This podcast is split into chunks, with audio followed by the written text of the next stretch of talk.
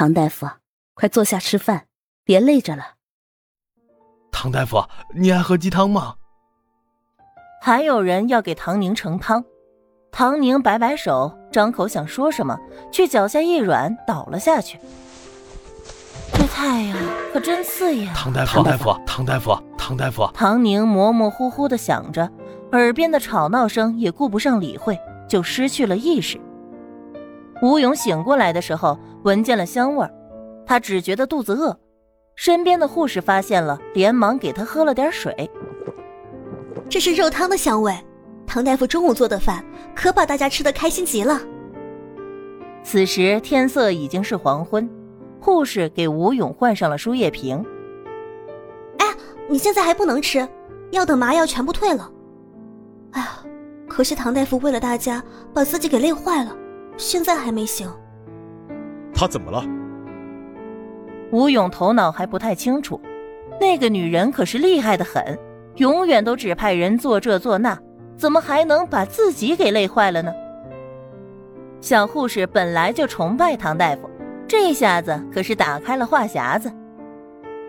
你不知道，唐大夫为了改善大家的伙食，想着法子跟老乡花了大米和肉，不知道做了多少难了。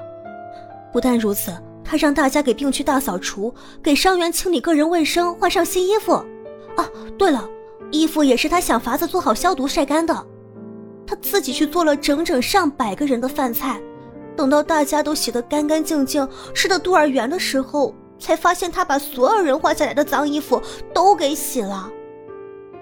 小护士说着说着都哽咽了。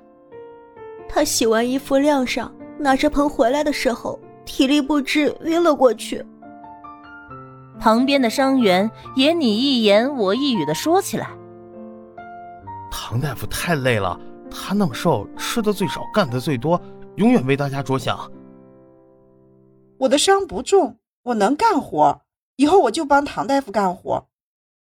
我也能，不能让唐大夫干这么多活都累晕了。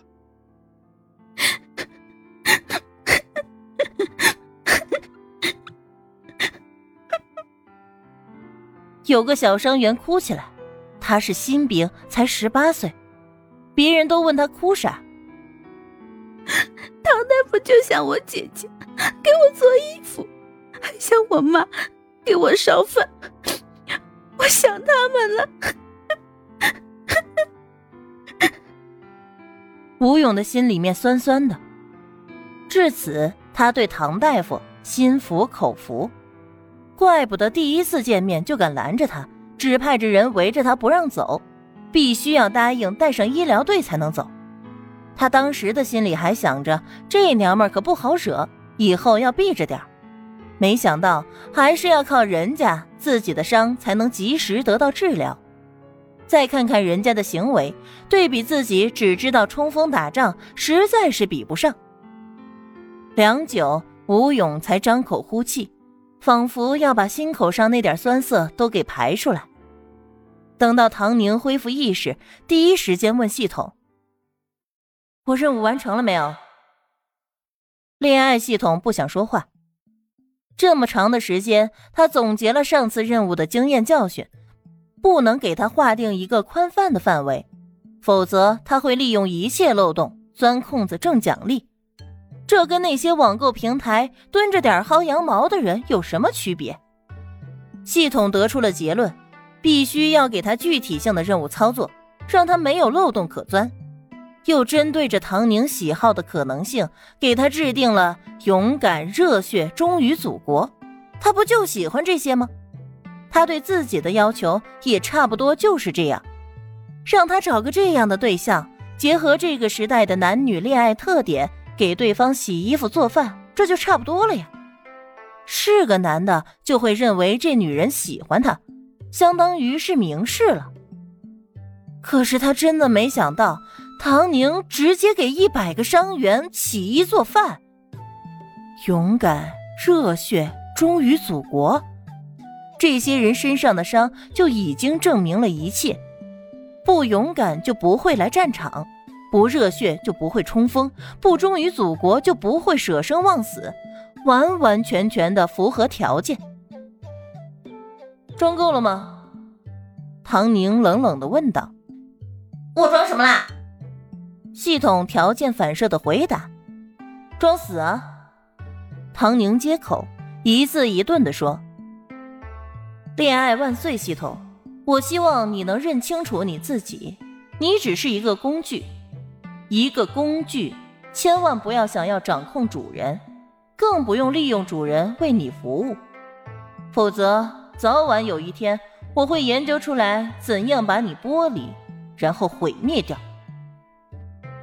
恋爱万岁系统禁不住打了个冷战，半晌他才回应。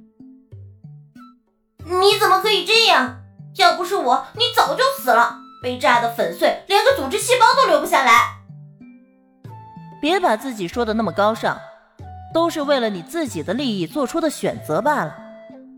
如果要我违背自己的内心，遵从你虚伪的感情利益，还不如让我光荣牺牲在那场战争里。我会死，但我所忠于的一切会获得最后的胜利，这就够了。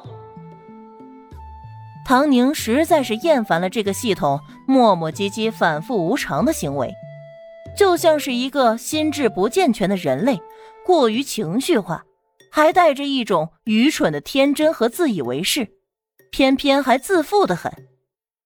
明明是失败者，总想要来掌控一切，实在是太过于看不清形势了。你忠于的一切就那么重要吗？恋爱系统很是委屈，他鼓起勇气问道。为什么要让自己那么累呢？轻轻松松地获取一切不好吗？难道你喜欢这样每天流着汗干活，照顾每一个伤员，听着他们痛苦的呻吟，还有还要被这些毒蚊子咬？你不明白很正常。唐宁的嗓音依然是轻轻的，还带着一股冷淡。他们和我忠诚的东西是一样的，他们不惜付出生命来进行自卫和反击，就是为了保护我们身后的一切。我这点困难不算什么，环境的恶劣也不算什么，重要的是他们忠诚勇敢，他们就应该得到最好的照顾。你不懂的就别问了。恋爱万岁系统默默地闭了嘴。好吧，他其实还是想问问别的。过了几秒之后，唐宁的脑海里响起了机械音。恭喜宿主完成为男人洗衣做饭任务，任务奖励100组抗生素，希望宿主再接再厉，再创佳绩。唐宁满意的点点头，睁开眼睛。殊不知他的床前围满了人，大家都担忧地看着他。唐宁眼前一黑，看着那些迸发着热切和忧虑的眼神，压力倍增。啊，唐大夫，你醒了。头晕不晕？渴不渴？要不要吃点东西？唐大夫，你可醒了，把我们大家伙都吓坏了，以后你不能再干活了。